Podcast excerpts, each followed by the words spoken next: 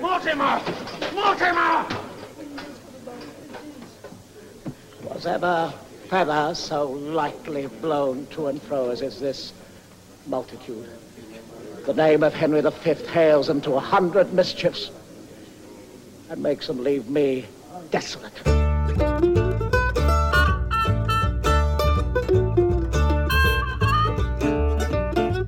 Hello, everyone, and welcome to another edition of A Read This, a podcast providing critical introductions to our favourite works of literature.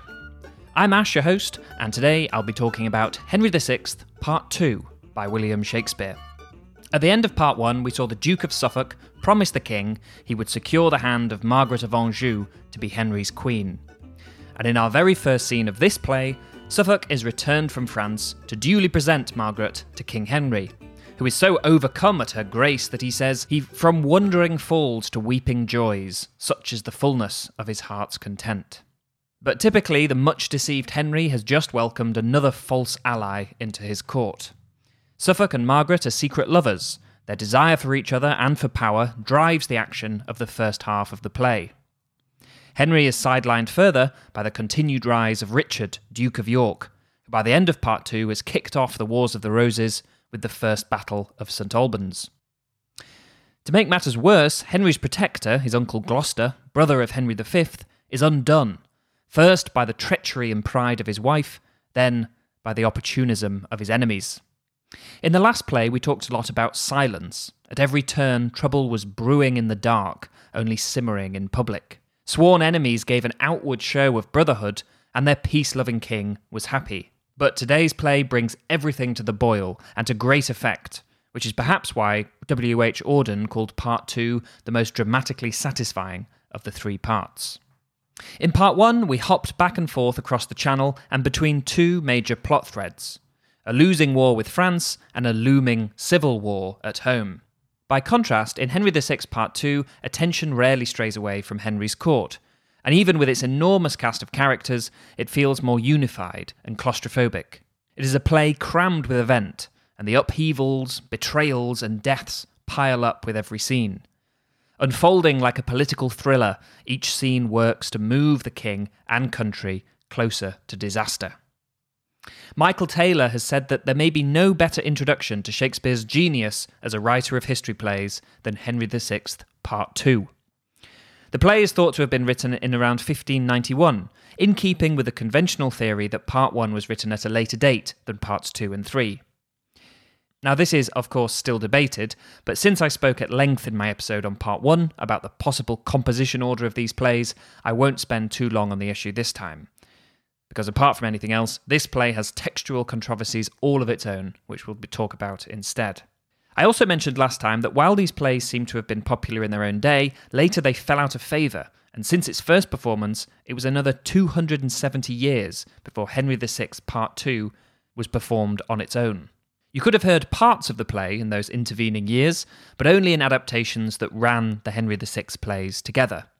In 1681, the dramatist John Crowne staged a two part version of the trilogy, and in the early 1720s, the teenage son of Colley Cibber, Theophilus, made his own heavily abridged adaptation, which his father acted in. Then in 1723, Ambrose Philips drew on the first two parts of Henry VI to create an adaptation based around Humphrey, the Duke of Gloucester. In 1817, Edmund Kean starred in a play based on Richard, Duke of York, using material from all three Henry plays. Henry VI has also often been staged in conjunction with the final play in the tetralogy, Richard III. In the 1960s, John Barton and Peter Hall at the RSC slimmed the four plays down to three parts, calling the whole series The Wars of the Roses, and each part Henry VI, Edward IV, and Richard III. Both my guests for these run of episodes on Henry VI have worked on adaptations of the plays, and so they have some experience in what it's like cutting them down. Hayley Bachrach has worked on a version for the Globe, while Owen Horsley is co directing a new production for the RSC due in 2022. I want to thank both Hayley and Owen, as well as Danielle Farrow, who is once again providing us with dramatic readings from the play. To get us started on part two, I asked Owen whether or not theatregoers were missing out on not hearing this play in full. Um, I guess so. It's kind of interesting. So the the production that I'll be working on with the RSC is a collaboration uh, with Mm. Greg, who's the artistic director, who is the font of all Shakespeare knowledge, and it's it's very interesting to kind of go through the history of these plays. But I guess the the popularity of these plays is is often down to the fact that there are not many places that can do them Mm. because they are epic, epic pieces of theatre. And you know, part two I think has the biggest cast list of any Shakespeare play. Wow. So they're not easy to they're not easy to to to mount actually as productions. Mm. So I think they've kind of turned into these kind of event pieces of theatre. So they'll do them, for example, at places like the RSC, they'll do them like every 10 years, as opposed to doing, you know, the Romeo and Juliet's and the Midsummer Night's Dreams on a regular basis. Yeah. Um, I think audiences love them in terms of the scale of them. Mm. And it feels like, you know, as soon as we announced that we were doing the War of the Roses, or our version of part one, two, and three, I mean, audiences were extremely excited about it. Henry VI Part 2 moves at a breakneck pace. In the first scene alone, we have the arrival of Margaret, the Duke of Gloucester feuding with the haughty Cardinal Beaufort, and Richard, Duke of York, making explicit to the audience his desire to grapple with the House of Lancaster and end Henry's bookish rule. In the next scene, we meet a new character, the Duchess of Gloucester, Eleanor Cobham, who wafts into the play with a shiver of the supernatural. First, her usually indomitable husband, Humphrey, confides in her that he has had a troubling dream of severed heads, before leaving her to unfold her own plot of summoning spirits, assisted by a witch. The spectacle of witchcraft appears to have been popular in Elizabethan theatre. We've already seen Joan of Arc talking to her fiends in part one, and it's possible that Shakespeare was inspired to include such moments by depictions of sorcery in Christopher Marlowe's Dr. Faustus. The Duchess of Gloucester's reason for dabbling in the dark arts is ambition. She responds to Humphrey with her own dream that she sat in seat of majesty at Westminster with Henry and his new queen kneeling before her. After Humphrey leaves, the Duchess says, Follow I must. I cannot go before, while Gloucester bears this base and humble mind. Were I a man, a duke and next of blood, I would remove these tedious stumbling blocks and smooth my way upon their heedless necks. Her co conspirators are Roger Bolingbroke, a conjurer, Marjorie Jourdain, a witch, and two priests, Southwell and Hume. It is the latter who betrays the Duchess and is rewarded for it by being strangled along with his fellow priest and the conjurer. Marjorie becomes the second character in the trilogy to speak with a supernatural member of the dramatis personae, and the second to be burnt for being a witch. Joan of Arc spoke to characters listed as fiends in part one, and here Marjorie outdoes her in witchery by actually getting a reply out of a spirit. Of course, in performance, this has often been played as a scam. The character called Spirit's lines end up coming from Marjorie herself or one of her co conspirators in order to humour the Duchess of Gloucester. But it should be noted that the script, as with the stage directions in the case of Joan, play the supernatural interactions straight. They are even, in the case of part two, accompanied by thunder and lightning. What's more, the prophecies made by the spirit are all later vindicated. Of the king, the spirit says, The duke yet lives that Henry shall depose, but him outlive, and die a violent death. It's a little riddling, and not quite clear who shall die a violent death, but since both Henry and the Duke of York will meet one in part three, we have to credit the spirit for hedging its bets. Of Suffolk, it predicts, By water shall he die, and take his end.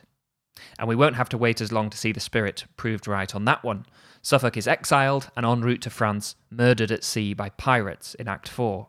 Finally, of Somerset, the spirit says, Let him shun castles. Safer shall he be upon the sandy plains than where castles mounted stand. One of Shakespeare's sources, Edward Hall, tells us that Somerset had been warned to eschew old castles. Richard, the son of York, kills him at the Battle of St Albans, and afterward says, So lie thou there, for underneath an alehouse poultry sign, the castle in St Albans, Somerset hath made the wizard famous in his death.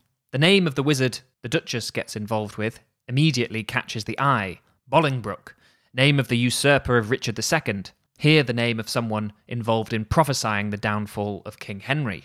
But this is no symbolic creation of Shakespeare's. Bolingbroke, Jourdain, Southwell, and Hume are all taken from history. And the Duchess of Gloucester, Eleanor Cobham, was indeed sent to the Isle of Man for her involvement in the plot. To this day, her ghost is said to haunt the place of her imprisonment, Peel Castle. Shakespeare seems to have been gifted two strokes of fortune by history. Not only the name of Bolingbroke, the conjurer, but Marjorie, the witch, resembling the name of Henry's powerful and bewitching new queen. In the play, after Bolingbroke demands the spirit return to the burning lake, in swaggers York to arrest them, saying, Lay hands upon these traitors and their trash. No sooner have we been treated to this remarkable seance than the lights of common sense have come on and all the supernatural paraphernalia is swept away. The whole subplot is wrapped up by the end of the second act, with Eleanor exiled and shamed as a bedlam brainsick duchess. But the episode, strange and spectacular as it is, is no diversion from the plot. The Duchess's necromantic dabbling leads to the embarrassment and eventual isolation of her husband, the Duke. As Henry's protector, Humphrey, Duke of Gloucester, is the last obstacle to all those clamouring for Henry's dethronement. We've already mentioned the adaptations placing Gloucester and York as their main character, and as recently as 2018, Jeanie O'Hare wrote an adaptation that placed Queen Margaret at the fore. Opinion is divided on who is the main part of these plays. John Barton said of Part 2 that the central action concerns Henry's relationship with Duke Humphrey of Gloucester, and their ultimate failure to help one another. Gloucester himself is the principal character, he is conciliatory, unselfish, clear sighted, and able, but he has a turbulent temper, which is self destructive and ultimately undoes him. But even Gloucester is dead by Act 3. I asked Hayley Bachrach why, at this point in his career, Shakespeare was writing plays with no obvious star role. Is, has this got any significance? Is this because the, play, the playwriting of a younger playwright, or perhaps at the time, was a bit scrappier? Or uh, w- was the celebrity of actors a kind of new thing or, or a rising thing? Oh, that's such a good question. And I wish I was better positioned to answer it in terms of celebrity. I think my sense is that it would be easier to answer that question if we knew for certain what company the plays were written for. Because mm. it could certainly be that um, it was a more sort of egalitarian collaborative company structure and whoever he was writing it for at that time maybe he wasn't as familiar with the company and so he just sort of like leveled the playing field because he didn't really know as well as he later would the like strengths and interests of the players or maybe it's a case that it looks really flat to us but they had some star actor who placed in a certain role suddenly it made it seem like the play was entirely about that character yeah um, i think it's hard to know without um, without knowing precisely what company was performing these plays. I think that question about celebrity is super interesting. And I really wish that I I knew how to answer it. well, I, it's just it's curious, isn't it? Because you see. Um, you know, like Tamburlaine plays like that, that, that they seem yeah. like star vehicles, and you, you get that before you even know anyone's name, like Burbage mm-hmm. or Alleyne or that kind of thing. Yeah, definitely. If Shakespeare did write this play before part one, then he began his entire saga with the arrival of Margaret of Anjou to the English court. Something that would have a certain justice, as Margaret not only dominates this play and its sequel, but she is the only historical character to appear in four plays. Though she says little in her first appearance, by the time we next see her, she is already railing against Gloucester's hold on the king and expressing her disappointment that Henry doesn't live up to the testimony of her lover, Suffolk. All his mind is bent to holiness, to number Ave Marys on his beads. His champions are the prophets and apostles, his weapons holy saws of sacred wit. His study is his tilt yard, and his loves are brazen images of canonized saints. We saw how part one suggested an equivalence between Joan of Arc and Margaret, these two French enchantresses, these wicked women, the latter entering the story on the heels of the former. But it is important to keep Margaret's fleeting appearance in part one in mind and remember how she herself has been enchanted, not by spirits, but by Suffolk. When he promised to set a precious crown upon her head, he did so with the implicit threat of a captor.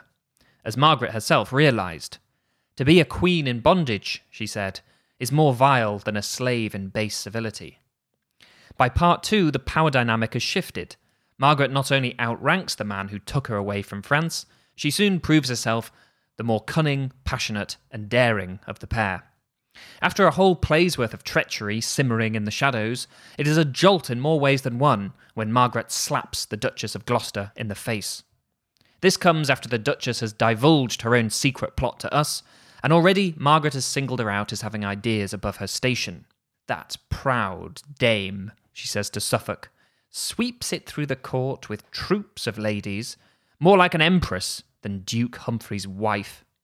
It's possible to see the uncourtly box around the ears from Margaret as the first overt act of violence leading to civil war. And while Suffolk is full of plans and statesmanship, Margaret has qualities that are much more dramatically satisfying.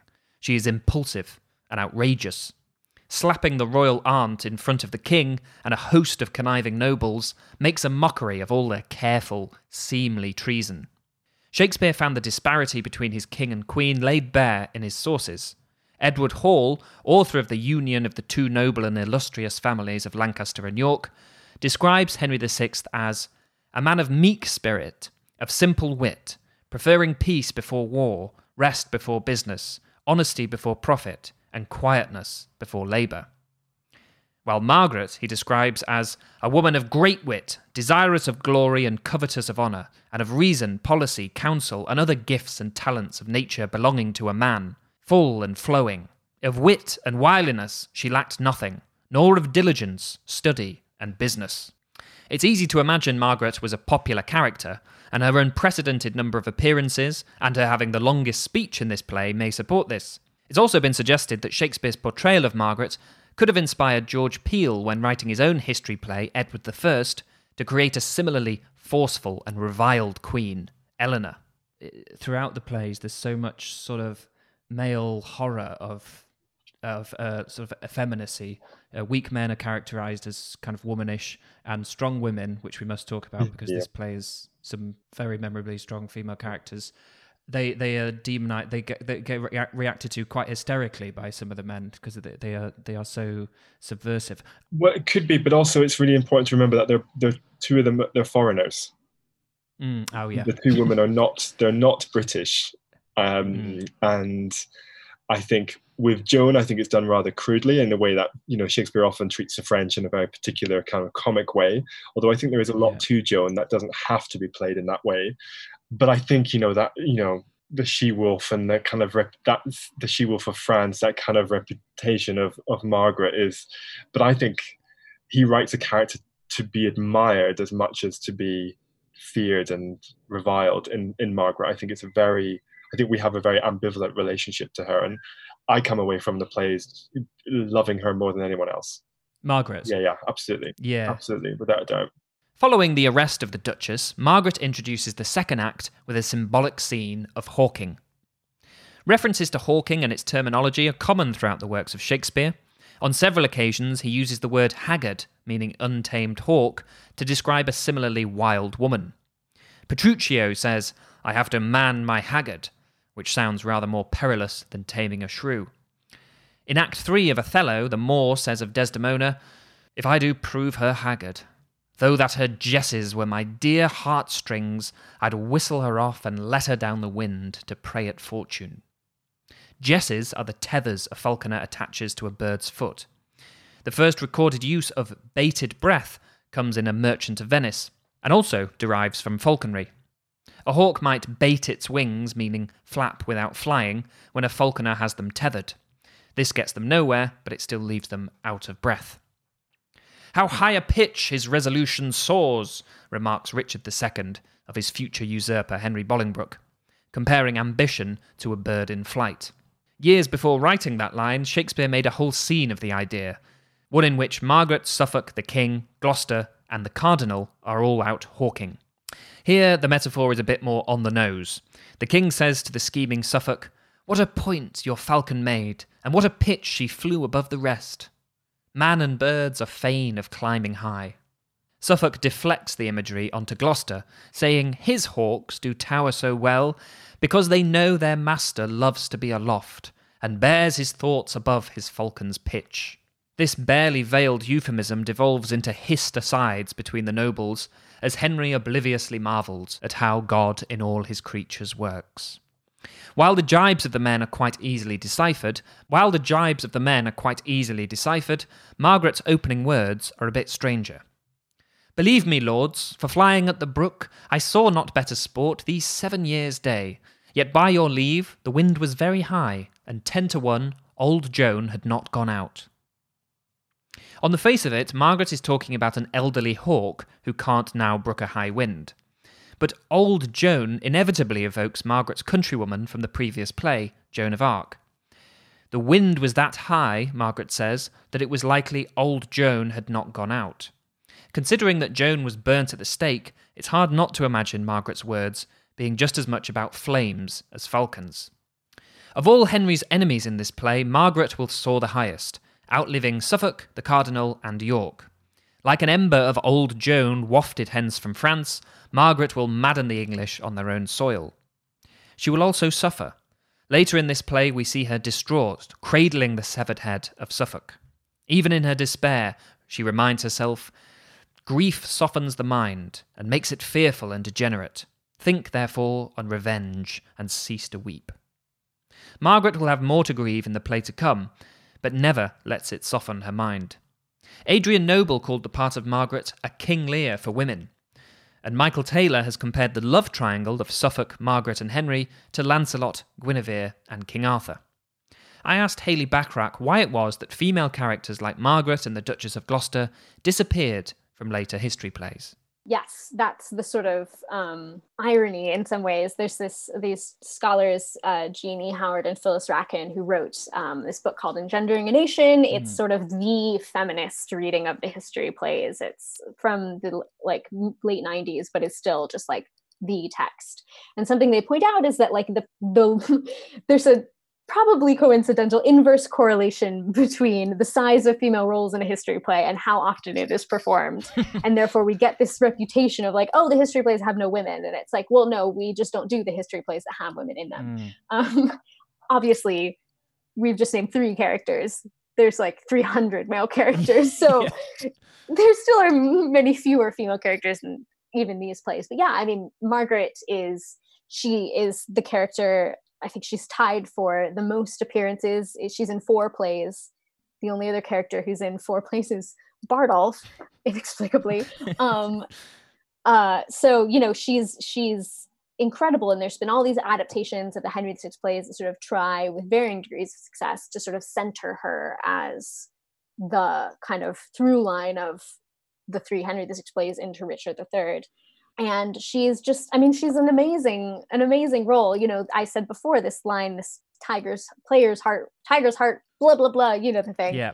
Tiger's heart wrapped in a woman's hide or player's hide as it was in the pamphlet is a reference to margaret. So she i think if we're taking that quotation as proof that the henry vi plays have sort of like risen to some kind of popular consciousness clearly she is also a character who has risen to popular consciousness. Yeah and again, we're saying doing 306 plays is proof they're popular. Margaret turning up in four different plays feels like proof that she was popular as well. Mm. Um, yeah, so she's I'm Henry's wife. She's very intense. She does uh, kind of all the things that I think today we wish women in Shakespeare plays would get to do, like leading armies and stabbing people, um, and you know, calling down vengeance upon her enemies so yeah i mean she's incredible and we sort of get it's interesting we sort of get a mini version of the things that she goes on to do in eleanor the duchess of gloucester who has this wild so she's sort of she's like a victim of entrapment you know like she she she gets sort of tricked into conjuring uh these devils and prophesying all these things and then has this amazing moment that i think about all the time where she sort of is being led away in shame you know, to be exiled on the Isle of Man. What torment. Um, I've never been there. I shouldn't say that. My very good friend is from there. I'm sure it's lovely. Uh, One of the three good female characters is sent to the Isle of Man. Just sent to the Isle of Man. Yeah. What a R. bitter joke. yeah, that's a good point. Um, but at the same time, you know, it's like she's she's entrapped. She's oh my god, she's a witch. But she sort of has this moment right before she's leaving where she sort of turns to her husband is like they're out to get you. Mm your enemies are going to find a means to do this to you as well and you are not paying attention. And he's just like no no no. Oh, silly Eleanor, don't worry about it. And it's just one of these great moments where I think, but she's right. Yeah. And that's sort of the feeling I get through the female characters throughout the history plays, which is basically the like feeling that I've written my PhD dissertation about. It's like, but she's right. it's true. Um, these sort of glimpses of like, listen to her. Yeah, you're right. Um, sort of run throughout these plays. Back to Hotspur and um, Yeah. Henry IV. All of the Yeah. warnings are absolutely right. Yeah, even the other Duchess of Gloucester at the beginning of Richard II, Yep. like, but she's right. Yep. You, Richard is a problem. yeah. Ah, that's really interesting. Yeah, but I think that something's really interesting, not to sort of keep alluding to the versions that we did, but Mm. you know, obviously an impulse that we had when trying to adapt to Henry VI plays is to do what other people have done and put Margaret at the center.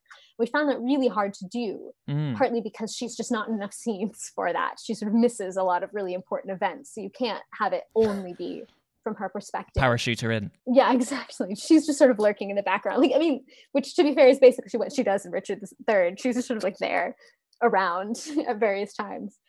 But also because it just feels so fundamental that she is, and I use this in the sort of technical sense of the word, she's an antagonist, Mm. which isn't to say that she's a villain, though I think kind of she also is, but she has to sort of be, when she's not continually working in opposition, her role sort of loses a lot of its force. Like she is fundamentally someone who is trying to get things that the entire narrative is trying to stop her from having. You know, she wants power that she can't have. She wants this lover she can't have. She wants her son to be elevated in a way that he can't be. Like she's someone whose role is to sort of batter against the structures placed in front of her, which I think is also what makes her such a compelling role and another way in which she's sort of doing the thing explicitly that we all sort of feel so many Shakespeare heroines do of like just fight like fight these structures. And she does that in a really overt way. Yeah. but that sense of fighting is we found just really key to who she is structurally. It's really hard to make her a protagonist because she always needs to be a little bit on the outside so that she can be trying to force her way in During the hawking scene at St Albans, when Henry finally catches on that something is amiss, he says, The winds grow high, so do your stomachs, lords. How irksome is this music to my heart! When such strings jar, what hope of harmony?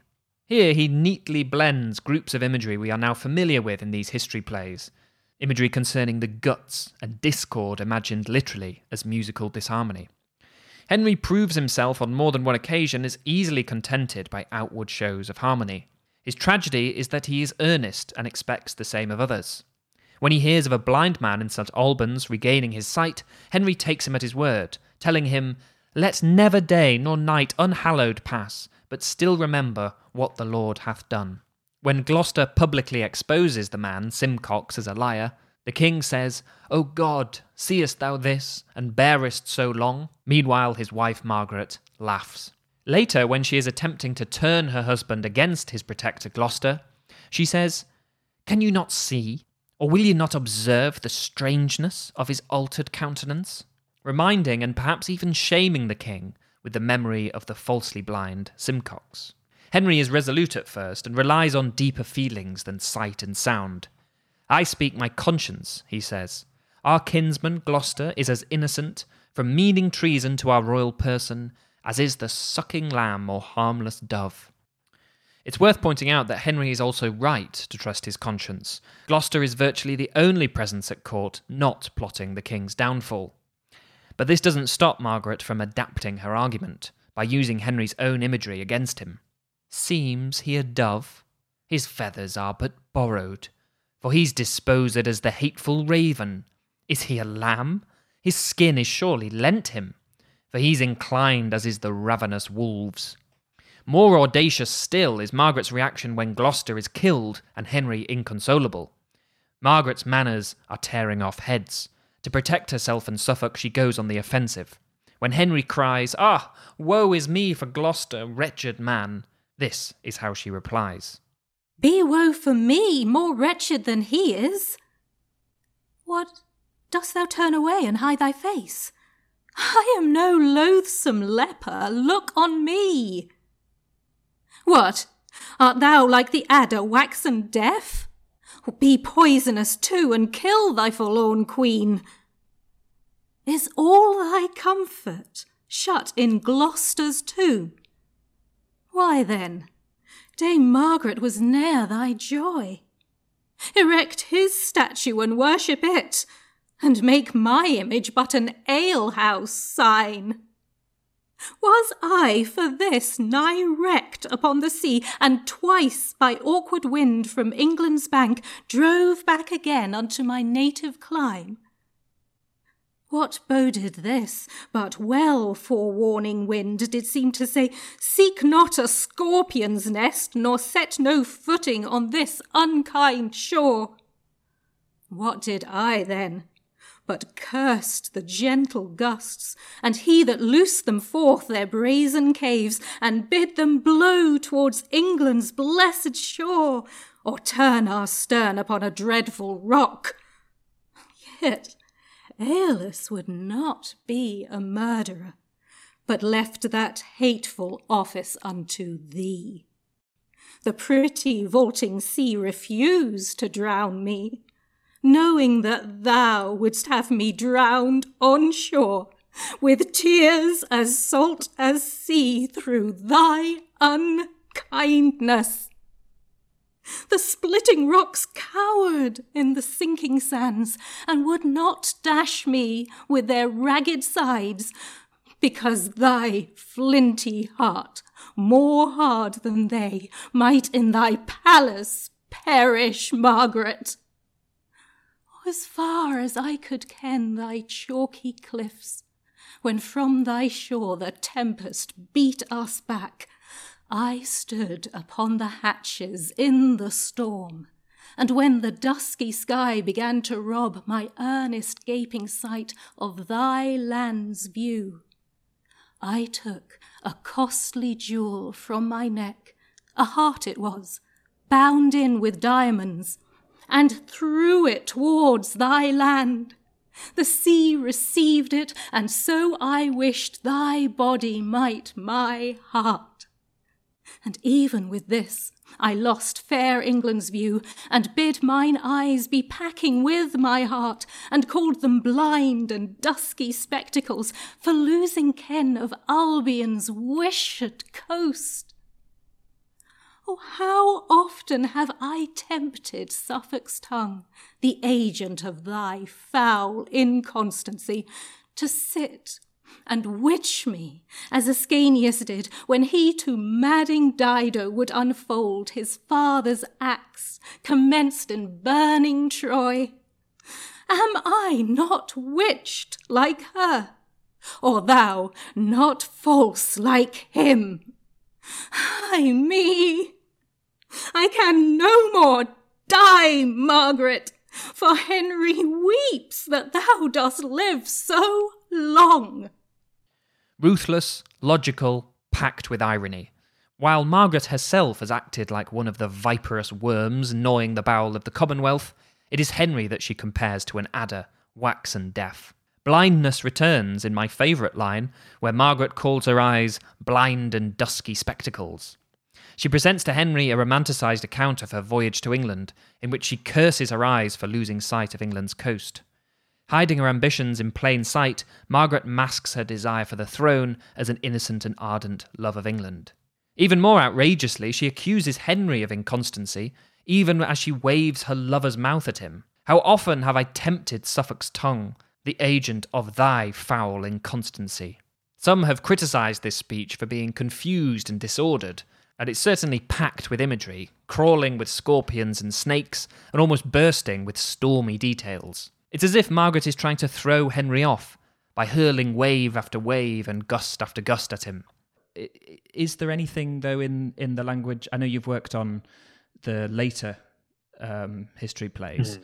Is there anything in the language that you've come across where you've noticed, you know, as a, a significant difference from these these earlier ones? Yeah, I feel like there's something that's much more immediate about these plays, um, mm. much more direct.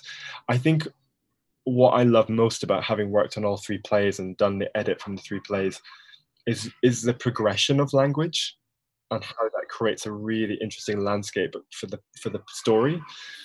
So I think what's really great about part one, um, although it seems probably the crudest of the three, there is something about the language in that which is very um, sh- uh, chivalric, heroic about honor, kind of holding on to that Henry V ideal.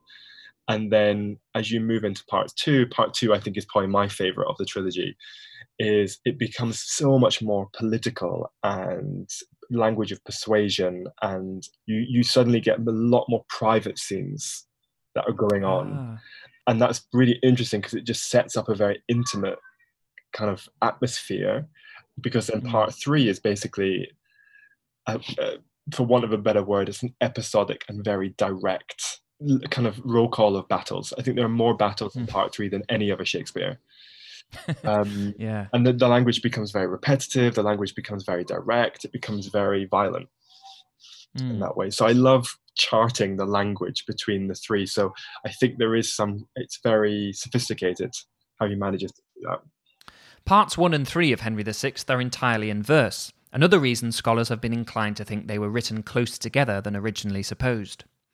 In his early days as a playwright, Shakespeare returns frequently to his schooling in classical rhetoric. The language of learning in grammar schools was Latin, and Shakespeare will have studied the likes of Cicero and Terence. His plays are full of anaphora and epistrophe, techniques of persuasion where words are repeated at the beginning or ends of a phrase. In part one, Warwick says, Between two hawks, which flies the higher pitch? Between two dogs, which hath the deeper mouth? Between two blades, which bears the better temper? Between two horses, which doth bear him best? Between two girls, which hath the merriest eye? I have perhaps some shallow spirit of judgment, but in these nice sharp quillets of the law, good faith, I am no wiser than a daw. As we have seen in speeches from both parts 1 and 2, they are also rich with animal imagery, as dense with information as this play's full title. The first part of the contention betwixt the two famous houses of York and Lancaster, with the death of the good Duke Humphrey, and the banishment and death of the Duke of Suffolk, and the tragical end of the proud Cardinal of Winchester, with the notable rebellion of Jack Cade, and the Duke of York's first claim unto the crown. Yeah, so it's succinct. yeah. Uh, I always like to imagine someone crying that out outside the theatres. Yeah. Um, yeah. Henry VI doesn't get much of a look in. Um, is this um, sort of our fault for the sense of franchise that we've picked up from Hemmings and Condell and, and called them, you know, Henry VI Part One and Two? And should we really call these, uh, well, at least the second two installments, maybe War of the Roses Part Part One and Two? Yeah, that's a great question. Um, I think there's a lot of work still to be done on this question of like when and how has the, is the history play as a concept kind of solidifying, and there's a lot of different views of like maybe at the time that the plays were first being performed, this is still sort of like a new genre in certain ways. People aren't necessarily yet thinking of like, ah, oh, history plays, one of the like four genres or whatever. yeah. And so then by the time you're getting to the first folio, and that's when they first get titled Henry VI Part One, Two, Three, and are put in that order, you part of the effort of that is to sort of like wrestle them into a recognizable genre shape. And so, you know, of course, it's like why would we not go off of the titles that they're being given at that time? But then at the same time, you know, you even look at the Henry IV plays, Henry IV Part Two, King Henry does not show up until what, like Act Three, Scene One, or something like that. Yeah. So already, our assumption that the title character is the protagonist, well, usually true, sort of that never kind of works it works with certain histories. It works with Henry V. It works with Richard III. Mm. But there's also, you know, the Henry VI plays, even the Henry IV plays, where the title is really more. I mean, it, it seems to be sort of operating in the way that the chronicle histories of the time were structured. You know, the sort of history books that Shakespeare read, where you'd organize the writers would often organize things by reign and anything that happened in that person's reign even though it had nothing to do with them as the king necessarily would sort of go under the heading of like okay, this is all the stuff about King John. And then you sort of go off on whatever political tangents. And so in some ways it's like where the was the titling of the history plays in that way in this effort to make history them seem historical and like this is a genre, this is a thing, and we're going to title them like they're chronicles, even though uh, sometimes you know poor henry vi you know doesn't show up until halfway through his own play mm. so i think that maybe it's it's not just us it's not just that the titles are misleading us into thinking that the protagonist is someone that it's not. It's that actually the title's not kind of trying to direct us in that way at all. It's almost like calling it like, oh yeah, this play is called 1403. Yeah. yeah. it seems like suddenly a lot of playwrights were turning to English history for for subject matter. Is it more likely do you think that it's a kind of disorganized sudden passion, or is there any possibility that it was some kind of organized cross company epic going on? Because you have people like was it Greene who wrote Edward the First? You obviously have Marlowe's Edward the Second. You have these little in between sort of filling in history plays like Woodstock. Um, mm-hmm. Is there any chance do you think that they were, it was all a big kind of uh, organized effort or just a trend? I wish I hope, I hope, I wish it was an organized Me too. I think it's a trend. yeah. I think it's a trend. You know, I think it's like, um, this is, I always make this comparison because to me, it's like they're like comic book movies. It's like Marvel and DC didn't decide, like, oh my gosh, we're going to do this epic pantheon. It's like, oh, they're doing them and they're making a ton of money. Yeah, yeah. I went in on that, so I'm going to do it too. And I think that's why you sort of get the plays sort of following on in, following along on each other and filling in each other's gaps because mm. it's like ooh well their henry v play did really well so i'm going to do a henry vi i mean you know it's it's it's building on what's marketable yeah. is sort of my suspicion of what's happening it's yeah people are doing what what sells mm. and it, it goes some way to explaining the slightly retconning prequels which are sort of they make more sense in the in the movie world because it's everyone can remember the movie or go and buy it but in the theatrical world it, when you say oh he went back and wrote henry vi but you immediately think well but theatre goers might not have like necessarily seen part two and part three but if they're constantly being put on and referenced by all kinds of different plays it makes a lot of sense that suddenly like you know we can do a whole play and the threat of richard iii's arrival is sort of the driving force because everyone knows yeah, about it. Yeah, exactly, exactly. Because even though Shakespeare hadn't written Richard III, there were Richard III plays written by other people that already existed. So they can be people are bringing in the sort of knowledge that they have from other versions of these same stories. The complicated issue of theatre remembered takes us on to the textual history of this play. The quarto edition, bearing that paragraph of a title, was published in 1594, not attributed to Shakespeare, and thought to be a memorial reconstruction of that play. This would entail an actor or a few actors, or someone close to the production, reciting the play for a printer. Two more similar quartos followed until the 1623 version, printed in the first folio, bearing the title Henry VI, Part 2. This version is another third as long as the quarto and appears to be based on Shakespeare's own manuscript. It has what Norman Sanders calls features associated with the author's habits of composition. These include calling Queen Margaret by the Duchess of Gloucester's name four times in one scene, certain characters' names being likely names of actors in Shakespeare's company, and stage directions having a more authorial bent than a practical one. In the quarto version, the contention, evidence of reconstruction in action includes characters leaving the stage abruptly and for no apparent reason, historical confusions, and clunky paraphrasing. Lines glossed from other plays indicate that someone is mixing up material or trying to fill in the blanks. Norman Sanders tells us that the fullness and accuracy of some of the roles in the quarto suggest the actors who originally played the parts of Warwick, Suffolk, and Clifford may have been the ones helping to create this version of the text. Others have argued that the quarto version is an early draft of Shakespeare's play, and others still suggest that it is an original play by another author who Shakespeare copied for his own Henry VI Part 2. It is certainly possible, given the contemporary appetites, that there was more than one Henry VI play in existence. Such was the desire for historical theatre that Scott McMillin and Sally Beth Maclean have speculated that two companies, the Queen's Men and the Earl of Leicester's Men, were formed expressly to offer the population the story about the founding of England and what it meant to be English. It seems he gets more interested in the, the kind of body politic figure. So whoever the king is, therefore creates the the kind of feeling across the land that become mm. like a epicenter of um, opinion, emotion, social, economic, everything.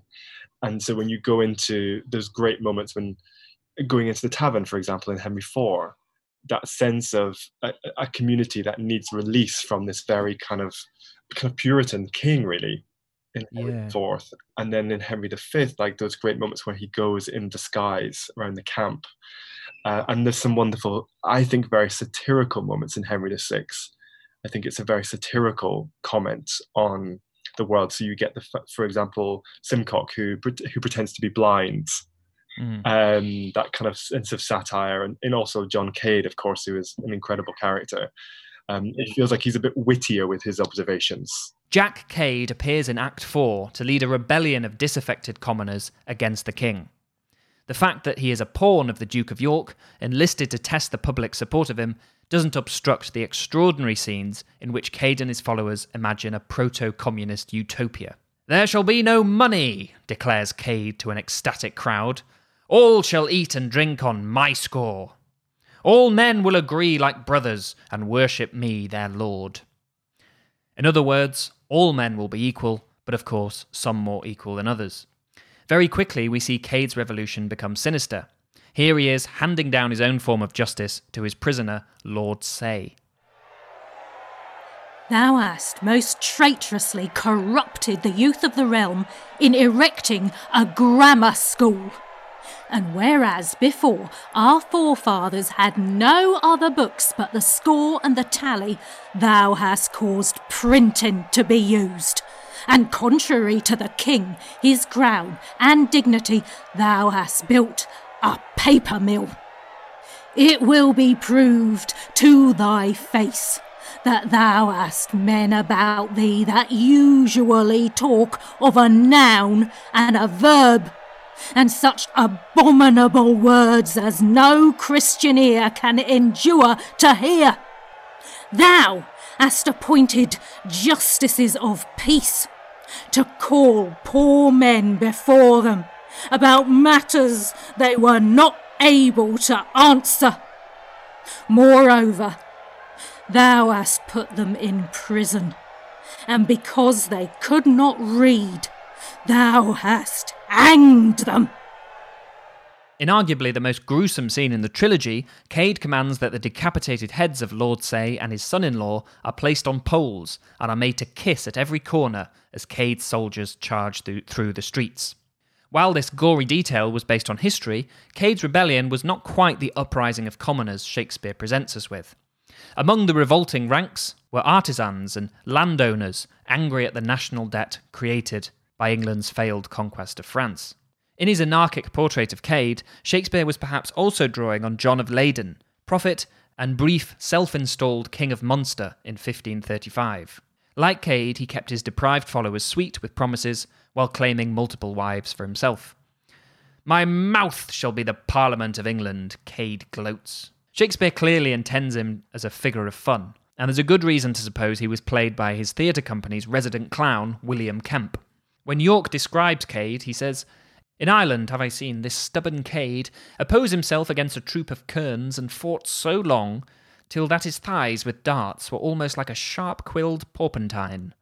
And in the end, being rescued, I have seen him caper upright like a wild Morisco, shaking the bloody darts as he is bells. This reference to Morris dancing, not found in the quarto, is presumably an invention to fit the talents of Kemp. Cade meets his end at the hands of Christopher Iden, a Kentish gentleman surprised by the would be revolutionary on his quiet walk. Cade loses the ensuing duel, and Iden presents the head of Cade to the king, gaining in return a knighthood. Iden is a strangely flat, idealised character, emblematic of the new breed of independent English gentleman. Having Cade stumble into his garden and effectively gift him a promotion in status renders Iden's character slightly absurd. And while his name and garden might have an Edenic ring, the restoration of order he presents to Henry is very short lived. No sooner has the king celebrated the overthrow of Cade than Richard Plantagenet returns from Ireland to declare civil war in earnest. Joining their father are the bastard boys of York and the Earls of Warwick and Salisbury. On the Lancastrian side are Henry, Margaret, Lord Clifford, and the Duke of Somerset. In the Battle of St Albans that follows, Richard Plantagenet kills Clifford, while his son, the future Richard III, kills his father's sworn enemy, Somerset.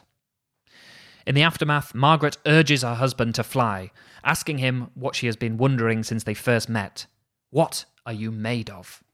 For all its subplots, Henry VI Part 2 is, as I said at the beginning, remarkably tight and focused. Each apparent episodic tangent serves to intensify the pressure on Henry and bring out further unspoken resentments. However, its cohesion does not mean that Shakespeare was now writing on his own. I asked Hayley Bachrach about the nature of collaboration across all three parts of Henry VI. Yeah, so the most recent um, Oxford edition, Oxford complete works, uh, proposes uh, Marlowe and I believe Ah. Kyd as the two hands that it thinks are the sort of predominant potential other writers. They think that Shakespeare has a very, very small portion of Henry VI, part one, and I actually can't remember now who the other writers that they propose for that one are. Um, but yeah, I think Marlowe is obviously the sort of like headline, interesting, and like sort of new suggestion that came out of this particular sort of analysis that the editors of this edition did, Mm. um, and is I think just from a like fan perspective, like obviously such a compelling idea. Like I want the Shakespeare in Love sequel that is Yeah. Shakespeare and Marlowe, you know, writing Henry VI Part Two together Yeah. um, and uh, certainly it's you know i think there's a lot of questions to be asked about these kinds of like mathematical stylometric analyses and stuff but certainly as a thought experiment thinking about margaret as in some ways a marlowe heroine and comparing her to some of the women that marlowe writes in like massacre at paris and edward ii you're sort of like ah, i mean it makes it does kind of make sense um yeah Is there a stronger case for collaboration with part two and three, or is it mainly part one that people say is? all of them seem to be collaborative. So it sort of is this narrative that appears to be emerging that at the beginning of his career and at the end of his Mm. career, Shakespeare really turned to collaboration and sort of went it alone in the middle. And yeah, I mean, which kind of makes sense from what we understand of kind of the way that like new writers often begin Mm. by collaborating with more experienced ones. And so maybe it makes sense that this actor who's sort of beginning to turn to writing would be like, okay, well, pair with these sort of old hands and we'll see, we'll see what you can do. Yeah, interesting. But yeah, like I it's particularly interesting the sort of mentor the slightly older older um theatrical veterans helping out a youngster and perhaps him doing the same at the other end. Exactly yeah which is certainly not always the model of collaboration that we see. It's often sort of equal equal partnerships in terms of levels of experience and stuff Mm. but that definitely seems to be what shakespeare did as far as we can tell is these sort of mentory collaborations. As you say at the beginning with him as the junior partner and then at the end with fletcher as the junior partner air quotes. I'd love i mean i'd kill as I suppose many would to know a bit more about the um the the status of a playwright in rehearsals and whether or not when stars did come along like clowns and people like richard burbage how much say they had in yeah no i'm just going to give this a once over actually will um Yeah, yeah, yeah. I mean, and certainly within once you get we're like early in his career for this, but you know, once you get into the Lord Chamberlain's men and the shareholding structure that they later had, one has to assume as a shareholder, Richard Burbage had quite a lot of say and um, quite a lot of power to kind of yeah give his own roles a once over and see what was going on there. In part one of Henry VI, we saw trouble brewing. Today, in part two, it has risen to the surface, and next time in part three, we will see it boil over in epic fashion battles, dethronements, and murders galore. A huge thank you to Haley Bachrach, Owen Horsley, and Danielle Farrow. Join us all again next time as we go full tilt into the Wars of the Roses, and until then, happy reading.